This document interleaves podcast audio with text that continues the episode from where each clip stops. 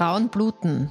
Und zwar im Laufe eines Lebens bis zu 500 Mal, also von der Pubertät bis zur Menopause. Ja, wir reden heute über Menstruation und stellen die Frage, ob Frauen benachteiligt sind, weil man beispielsweise ja ganz viele Hygieneprodukte braucht, Tampons oder Binden oder andere Sachen. Und auf diese Produkte gibt es nicht 0% Steuer, sondern es gibt Steuer, im Gegensatz zu anderen Ländern. Und wir sprechen über Tracking-Apps, die aus der Periode auch eine Messmethode für zum Beispiel eine gewünschte Schwangerschaft machen, aber eben auch nicht ganz unbedenklich sind, wenn es um Daten oder Datenweitergabe geht. Viel Stoff also, der mit dem Bloody Business einhergeht. Und eine Frau kennt sich sehr gut damit aus. Gerade ist ihr Buch mit genau diesem Titel erschienen, Bloody Business. Und sie ist Gründerin des, ich nenne es mal, Menstruations-Startups Erdbeerwoche und heißt Bettina Steinbrucker. Mein Name ist Barbara Haas und Sie hören den Ist das gesund? Medizin-Podcast der kleinen Zeitung. Hallo, liebe Bettina. Hallo, Barbara. Freue mich sehr, da zu sein. Ja, herzlich willkommen. Ich würde, also das Thema ist ja vielschichtig, aber ich würde gern mit einem Trend einsteigen, der in den letzten Jahren größer geworden ist, nämlich diese Apps, die viele Frauen auf ihren Handys haben, um ihre Periode zu vermessen, um einerseits vielleicht einen guten Überblick zu haben, andererseits aber auch bei einer gewollten Schwangerschaft helfen kann. Was hältst du denn von diesen Apps und was macht diese Apps aber auch gefährlich? Ja, also tatsächlich gibt es hier zwei Seiten beim Thema Zyklus-Tracking. Wir von der Erdbeerwoche sehen es einerseits als positiv, seinen Zyklus zu tracken, weil er uns einfach sehr viel Ausschluss auf, äh, über unsere Gesundheit gibt, über unsere Periode. Es können dadurch viel leichter Krankheiten oder Unregelmäßigkeiten erkannt werden. Das heißt, grundsätzlich macht es einfach Sinn, den eigenen Zyklus zu tracken und das zum Beispiel auch beim nächsten Frauenarzttermin mitzunehmen, diese Daten, um das zu besprechen. Wie man aber oder wie Frau trackt, ist natürlich eine andere Sache. Und wir warnen eigentlich schon seit vielen Jahren davor, sehr unbedarft, sich äh, irgendeine Zyklus-App herunterzuladen, ohne genau im Kleingedruckten nachzulesen, was mit den Daten passiert. Weil hier wird tatsächlich nach wie vor leider viel Schindluder betrieben. Das heißt, hier werden Daten immer wieder mal weiterverkauft. Zuletzt Zuletzt äh, war es natürlich äh, der Aufschrei rund um das Thema Abtreibung in den USA, wo wirklich äh, solche Zyklus-App-Daten dafür benutzt wurden, um letztendlich festzustellen, wann eine Frau zuletzt ihre Periode hatte und man daraus wirklich Rückschluss ziehen konnte, ob vielleicht eine Schwangerschaft bestanden hat, die dann wie auch immer abgebrochen wurde. Das ist jetzt bei uns glücklicherweise noch nicht so das Thema. Aber wir wissen auch hierzulande, dass man sich nie ausruhen darf auf irgendwelchen aktuellen Gesetzeslagen oder Vorgaben. Aber es sind einfach auch andere Gesundheitsdaten. Also es ist immer wieder schon vorgekommen, dass äh, Zyklus-Apps Daten an äh, Facebook und Co. verkauft haben, wirklich Gesundheitsdaten. Ähm, das sind ja sehr sensible Daten, jetzt nicht nur über jetzt den Beginn und das Ende der Periode. Man kann auch, auch eintragen, wann man zuletzt Sex hatte, welche Verhütungsmittel man vielleicht verwendet verwendet und, und, und. Ja, und werden diese Daten dann wiederum mit anderen Plattformen verknüpft, hat das schon ähm, gewisse Auswirkungen. Und da sollte Frau eben wirklich ganz genau hinschauen, was mit den eigenen Daten passiert. Ja, du hast es eh schon gesagt, in den USA kann das tatsächlich auch zu einer Strafverfolgung führen oder eine, zu einer Anzeige kommen, weil dort ja die Länder, also die Bundesstaaten unterschiedlich und individuell entscheiden können, wie sie denn mit den Abtreibungsgesetzen umgehen. Ich würde dazu nur einen, einen Lesetipp noch geben. Ich verlinke das in den Show Notes. Das hat die eine gemeinnützige Stiftung, Mozilla heißt sie, hat einen Ratgeber sozusagen rausgebracht, eine Studie gemacht und hat 25 Anwendungen und Gadgets analysiert und 10 Apps auch solche Apps analysiert eben auf Datensicherheit und da ist eigentlich nur eine App übrig geblieben, wo man sich wirklich ganz sicher sein kann. Also ich will jetzt da auch nicht Werbung machen für irgendeine, aber das kann man sich anschauen und kann einfach draufkommen, wo sind da Lücken, auf die ich gut aufpassen kann und wie du sagst, Facebook und Google greifen auch teilweise zu oder, oder werden halt mit solchen Daten beliefert, was manchmal auch schon dazu geführt hat, dass die, dass Facebook vorher, vor der Familie weiß, wann jemand äh, schwanger ist, weil sie halt Werbung ausspielen. Ja, also genau. das äh, seht ihr auch kritisch, wenn ich das richtig gehört habe. Genau, absolut, ja.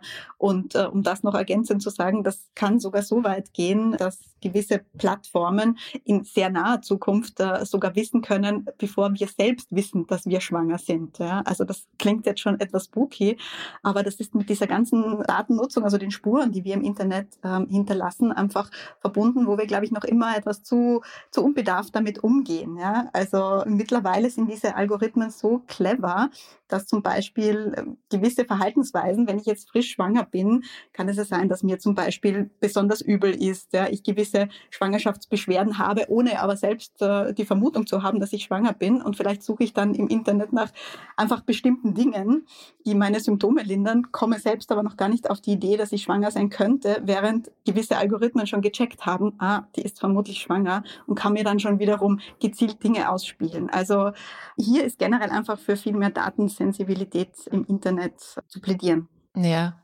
das klingt tatsächlich ein bisschen spooky.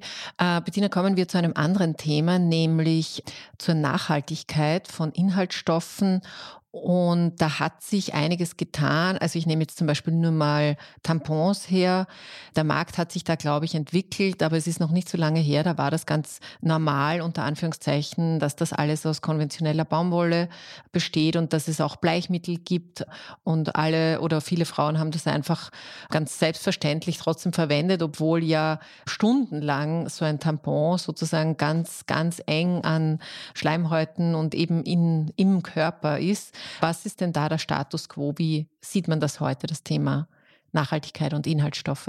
Ja, da hat sich auf der einen Seite schon einiges getan, ähm, muss man sagen, und auf der anderen Seite auch wiederum nicht. Ja, also es gibt ja immer wieder jedes Jahr verschiedene Tests von von Ökotest, Stiftung Warentest etc., die eben genau diese Produkte zum Beispiel auf Schadstoffe testen.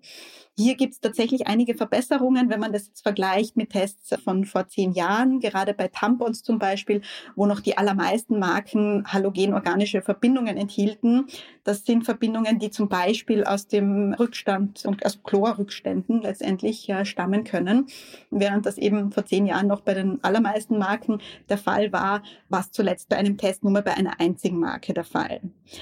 Bei den Binden- und Slipanlagen sieht es aber leider anders aus. Also da hat gerade im letzten Jahr auch nochmal Ökotest hier genau hingesehen und wiederum beim Großteil halogenorganische Verbindungen gefunden. Viele setzen auch noch immer künstliche Duftstoffe ein, die wiederum zu Hautirritationen führen können. Also es ist leider noch nicht alles eitel Wonne oder eitel Baumwolle um das so zu sagen. Noch immer werden hier problematische Stoffe eingesetzt und das noch viel größere Problem ist, dass die Konsumentinnen hier im Dunkeln tappen, weil es noch immer keine gesetzliche Kennzeichnungspflicht für diese Produktgruppe gibt. Und was verwendet ihr? Also was bietet ihr an sozusagen? Also bei, bei uns euch. im, im Erdbeerwoche-Shop haben wir eine ganze Palette an nachhaltigen Periodenprodukten. Das sind zum Beispiel im Tampon- und Bindenbereich Bioprodukte, also Bio-Tampons oder Biobinden, die aus 100% biologischer zertifizierter Baumwolle bestehen. Das heißt, äh, kein Zellstoff und kein Kunststoff wie in den meisten konventionellen Produkten und natürlich auch keine künstlich zugesetzten Duftstoffe oder irgendwelche anderen Zusatzstoffe. Das ist sozusagen mhm. die, die eine Alternative. Und dann gibt es eben den großen Bereich der wiederverwendbaren Produkte, der in den letzten Jahren sehr stark ähm, geboomt hat. Von der Menstruationstasse angefangen bis hin zur Periodenwäsche, Unterwäsche, die aktuell gerade eigentlich so unser Topseller ist. Ja, auf beide Produkte möchte ich kurz eingehen, weil das vielleicht für viele Frauen noch ein bisschen äh, immer noch fremd klingt. Also Periodentassen oder Kappen. Also vielleicht kannst du ganz kurz erklären, was das ist und, und wie man es äh, verwendet. Und die Periodenunterwäsche, ja, wahrscheinlich hat die eine oder andere selbst schon in ihre Timeline gespült bekommen. Aber auch da würde mich kurz interessieren, warum ist das gut und was sind möglicherweise auch Nachteile dran oder, oder warum ist es auch vielleicht nicht für jede Frau gut geeignet? Mhm. Ja, also zur Menstruationstasse, das ist ein kleiner Becher, meistens aus medizinischem Silikon. Es gibt ihn auch aus Kunststoff. Ähm, also auch hier kommt Frau nicht drum herum, genau auf die Materialien zu achten und, und nachzusehen, woraus die bestehen. Aber in den meisten Fällen besteht so eine Tasse aus medizinischem Silikon. Die wird dann gefaltet und in die Vagina eingeführt und fängt dann dort das Blut auf. Ähm, sie bildet dort so eine Art Unterdruck, sodass auch wirklich, wenn sie richtig sitzt, nichts vorbeirinnen kann. Man kann sie dann einige Stunden im Körper lassen. Das Fassungsvermögen ist etwas größer als äh, bei Tampons. Und man kann das dann einfach entfernen, indem man mit zwei Fingern daran zieht, zuerst den Unterdruck löst, dann das Blut entleert, die Tasse entsprechend reinigt und sie direkt wieder einsetzt. Vorteil natürlich, so eine Tasse kann immer und immer wieder gereinigt und wiederverwendet werden. Das heißt, im, im Laufe eines Periodenlebens spart man sich so einige hundert bis sogar einige tausend Tampons beziehungsweise Binden. Und kurze Frage noch zum Thema Reinigen. Wie reinigt man die? Also wenn ich sozusagen also unterwegs bin, dann kann ich sie ja nicht gut reinigen, kann ich sie vielleicht nur auswaschen kurz. Aber man muss ja nach einer Periodenperiode wahrscheinlich auch anders reinigen. Wie macht man das? Ja, genau. Das ist sehr wichtig, dass die dann äh, tatsächlich auch ausgekocht wird. Am besten am Beginn und am Ende der jeweiligen Periode. Kann natürlich auch nicht schaden, sie zwischendurch mal auszukochen. Aber eben, wenn man gerade unterwegs ist, dann ist es ausreichend, zum Beispiel eine Wasserflasche mitzuhaben und dann einfach über der Toilette sie kurz abzuspülen. Es gibt auch so spezielle Reinigungstücher. Wir haben die so im Zehnerpack.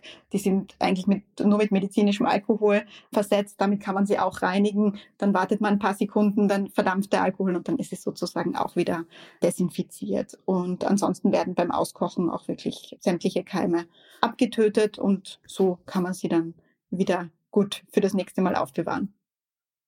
Und die ganz neue, hippe Periodenunterwäsche, das ist sozusagen, da ist alles eingearbeitet. Wie funktioniert das? Genau, das ist im Wesentlichen einfach eine Unterhose, in die mehrere Schichten eingenäht sind. Einerseits ein Auslaufschutz und andererseits eine Saugschicht, die das Blut wirklich aufsaugt, auffängt, ähnlich wie eine Binde.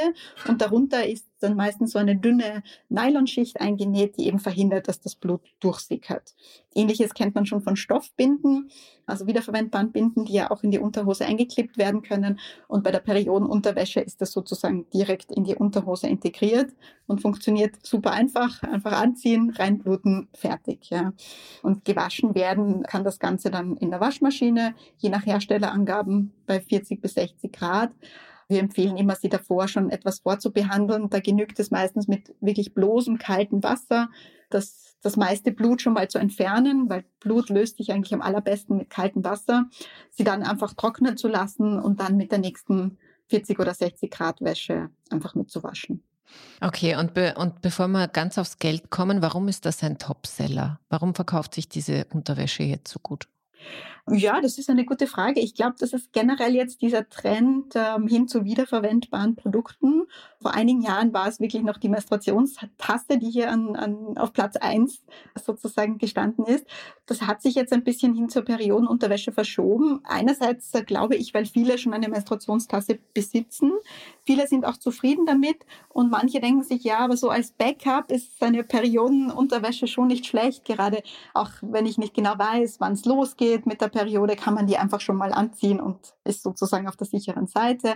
Oder gerade auch an den schwachen Tagen möchten viele Frauen einfach keine innenliegenden Produkte mehr tragen und da ist die Periodenunterwäsche auch total praktisch. Mhm. Du hast schon gesagt, was man sich sparen kann, wenn man zum Beispiel eine Menstruationstasse verwendet. Periodenprodukte an sich sind relativ teuer. Ihr habt das, glaube ich, selber auch auf eurer Homepage ausgeschildert, bis zu 4000 Euro. Und also verbraucht man so in einem Menstruationsleben an Geld. Und da möchte ich kurz ein bisschen auf die Steuer kommen. Also bis 2021 hatten Hygieneprodukte oder Periodenprodukte eine sehr, sehr hohe Steuer, so hoch wie Luxusartikel, wie Champagner. Und die Frauenministerin hat dann das eh auch schon auf relativ großen Druck, aber dann doch reduziert. Jetzt ist sie auf 10 Prozent. Aber da geht doch noch mehr. Es gibt ja auch eine Petition, die immer noch am Laufen ist. Wie argumentiert man denn das? Ja, genau. Also wir haben uns tatsächlich jahrelang dafür eingesetzt, dass diese aus unserer Sicht ungerechtfertigte ungerechtfertigt hohe Steuer auf Periodenprodukte gesenkt oder eigentlich im besten Fall abgeschafft wird. 2021 ist es dann gelungen, dass sie zumindest von 20 auf 10 Prozent äh, gesenkt wurde. Aber natürlich sollte eigentlich auf diese Produkte gar keine Steuer anfallen. Einfach, weil Frau sich nicht aussucht, ob sie blutet oder nicht. Es sind einfach notwendige Produkte. Und während andere notwendige, lebensnotwendige Produkte, wie jetzt zum Beispiel Lebensmittel oder auch Medikamente, aber selbst Bücher oder auch ironischerweise Fußballtickets mit nur 10 Prozent besteuert sind, waren es eben davor Periodenprodukte Produkte nicht. Ja. Und auch wenn man es nicht glauben kann, auch hierzulande ist Periodenarmut ein großes Thema. Ja.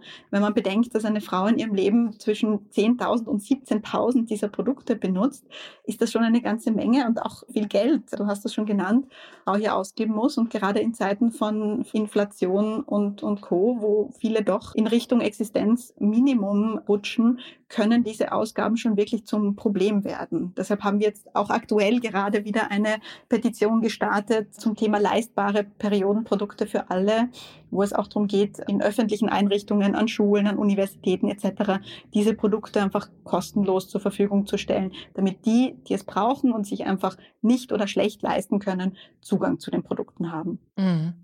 Und wie argumentiert man das, wenn, wenn dann Männer zum Beispiel sagen, ja, aber ich muss mich ja auch rasieren und das zahlt mir jetzt auch keiner und ich, ich muss es sozusagen auch machen, weil, keine Ahnung, ich einen Job habe, wo ich nicht einfach wie ein, wie ein Hipster mit Vollbart herumlaufen kann?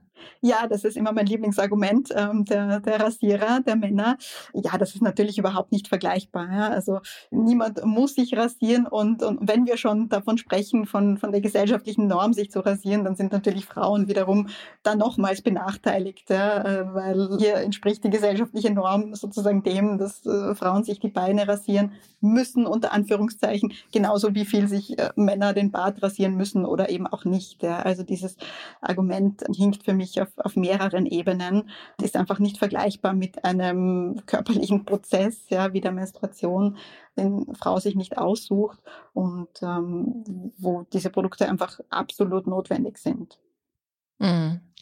Es gibt eine tolle Dokumentation zu diesem Thema, wo man auch ein bisschen sieht, was das äh, global für eine Bedeutung hat, wenn Mädchen beginnen zu menstruieren, dass sie dann plötzlich nicht mehr zur Schule gehen können, dass sie eben weil sie diese Produkte teilweise nicht haben, weil es sehr schambesetzt ist. Also es ist tatsächlich etwas, was man sich nicht aussuchen kann. Und wie viel Hoffnung hast du für deine, für eure Petition? Ja, also ich hoffe doch, ähm, dass sich hier dann etwas tut. Hier auch nochmal der Appell wirklich an alle zu unterschreiben. Auf aufstehen.at kann man sich hier ganz einfach beteiligen. Wir haben damals gesehen mit der Senkung der Tamponsteuer, dass steht der Tropfen den Stein höhlt. Also es hat zwar in dem Fall einige Jahre gedauert. Jetzt hoffe ich, dass es bei, bei diesem Thema nicht ganz so lange dauern wird, weil andere Länder hier auch schon nachziehen. Und da hoffe ich einmal, dass Österreich nicht Schlusslicht ist. Ja, das werden wir weiter verfolgen. Kommen wir doch zur Erdbeerwoche. So heißt euer Startup. Es ist ein Social Business, äh, glaube ich, so nennt man das, aber das wirst du mir noch gleich erklären. Jetzt ist es ja beim Thema Menstruation gibt es ja viele kreative Namen, die sich im Laufe der Geschichte entwickelt haben, um es nicht so nennen zu müssen. Also die rote Tante oder was. Also eigentlich sind nur Friseursalons sind ähnlich kreativ, was es sozusagen in einer Namensgebung hat. Was hat es denn mit der Erdbeerwoche auf sich. Das ist ja auch so eine Umschreibung, oder? Absolut, genau. Also unser Unternehmensname ist eigentlich ziemlich zufällig äh, entstanden, als wir damals eben auf dieses Thema gestoßen sind und, und gemerkt haben, dass hier noch einiges im Argen liegt, sind wir bei Recherchen eben auf die zahlreichen Synonyme gestoßen, die es für die Periode gibt. Und da ist uns erstmalig auch Erdbeerwoche untergekommen. Im Jahr 2010 war das, glaube ich. Ähm, meine Co-Gründerin Annemarie Harand und ich, wir kannten beide den, diesen Begriff vorher nicht. Und wir mussten erstmal lachen, ja, als wir es gelesen haben und dachten, was, was ist das jetzt für eine skurrile Umschreibung für die Menstruation?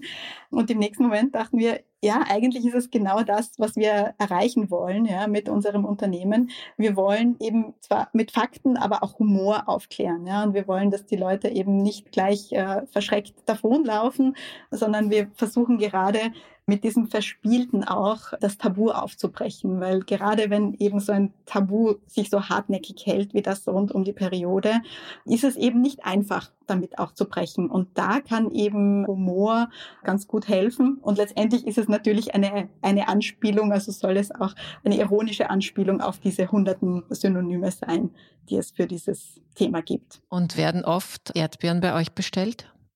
Tatsächlich in den Anfängen ja hatten wir diese Anfragen, manche glaube ich spaßhalber gemeint, manche aber wirklich auch ernst. Also da gab es schon den Anruf, ja, äh, ob wir jetzt ähm, das nächste Startup für Bio-Erdbeerkisteln oder wie auch immer sind. Bettina, es gibt euch schon relativ lange. Du hast auch deine Startup-Geschichte in diesem Buch, das jetzt dann erscheint, Bloody Business, niedergeschrieben, sehr authentisch niedergeschrieben, wie ich fand beim Lesen. Was sind denn deine Learnings, was sozusagen dieses Unternehmerinnentum in dieser eigentlich sehr schnellen und eskaliere, äh, nicht eskalierenden, wie sagt man da doch, äh, Startup-Welt, also wenn man das halt immer skalierend so, in der skalierenden äh, Startup-Welt, wo alles immer schnell groß werden muss, damit es irgendwie cool ist, was, was hast du mitgenommen aus dieser Zeit bis heute? Ja, genau, das war ein bisschen so auch der Auslöser für mich, dieses Buch zu schreiben, weil ich gesehen habe, es gibt ganz viele Startup-Stories, aber die meisten handeln einfach entweder von grenzenlosem Erfolg oder von ganz kolossalem Scheitern oder spektakulärem Scheitern gibt ja auch diese ganz modernen Fuck-Up-Nights, wo dann viele eben darüber berichten, ja, wie, wie sie eben groß gescheitert sind, erst ganz viel Geld von Investoren und Investorinnen eingesammelt haben und dann doch das Ganze irgendwie den Bach runtergegangen ist. Und ich finde, dass viele da eben diesen teilweise auch sehr unrealistischen Vorbildern der Mark Zuckerbergs und Elon Musks und so weiter nacheifern. Und wir wissen, nur ein ganz kleiner Bruchteil dieser Startups wird dann auch wirklich groß. Und ich wollte eine Geschichte erzählen, wie es doch möglich ist, auch ein Unternehmen anders zu gründen, mit einer anderen Idee einerseits, wo eben nicht nur dieses schneller, höher, weiter zählt, sondern wo es wirklich darum geht, einen gesellschaftlichen Impact, einen positiven ökologischen Fußabdruck zu hinterlassen auf der einen Seite und auf der anderen Seite, dass es aber eben auch andere Wege gibt zu wachsen, dass man langsamer und organisch wachsen kann, dass man nicht unbedingt einen riesigen Schuldenberg ähm, aufbauen muss, sondern dass sich Nachhaltigkeit auch auf die ökonomische Komponente der Nachhaltigkeit beziehen kann und man auch hier ausgeglichen wirtschaften kann und trotzdem ein erfolgreiches Unternehmen gründen kann. Und das finde ich hat ein bisschen gefehlt, also auch, auch so eine Geschichte. Und das war mir mal grundsätzlich wichtig. Deshalb habe ich unsere, unsere Geschichte aufgeschrieben. Und ja, so an, an Learnings habe ich natürlich einige. Ich glaube, was gerade in diesem Bereich Social Business auch äh, ganz wichtig ist, ist einfach dran zu bleiben und, und hartnäckig zu sein und vor allem auch an die eigene Idee zu glauben, weil wir wurden damals auch ganz ungläubig äh, angesehen, oft für verrückt abgestempelt mit unserer Idee und haben ganz oft gehört, na, das wird ja sowieso nichts. Und trotzdem sind wir dran geblieben, auch wenn es in den Anfangsjahren nicht einfach war. Und das ist, glaube ich, etwas, was, ja, was ich gerne vielen mitgeben möchte, einfach nicht gleich aufzugeben. Mhm. Und könnt ihr heute davon leben? Ja, wir können Gott sei Dank schon einige Jahre davon leben. Es waren eigentlich nur die, die ersten Jahre, wo wir das Unternehmen aufgebaut haben und gleichzeitig noch Angestelltenjobs hatten die uns sozusagen finanziert haben. So konnten wir eben von Beginn an die kleinen Gewinne, die wir gemacht haben, direkt wieder reinvestieren. Waren so aber eben auch nicht abhängig von, ja, von externen Investoren oder Investorinnen. Mittlerweile können wir aber schon viele Jahre davon leben und ja, sind ein ausgeglichenes Business, das keine Schulden macht und das wirklich ähm, sich selbst finanzieren kann. Mhm.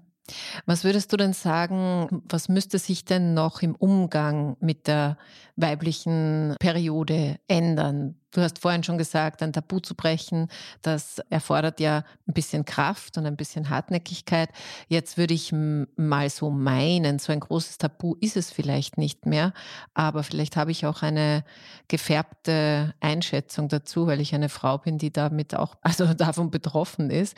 Aber ja, was müsste sich denn noch ändern, deiner Meinung nach?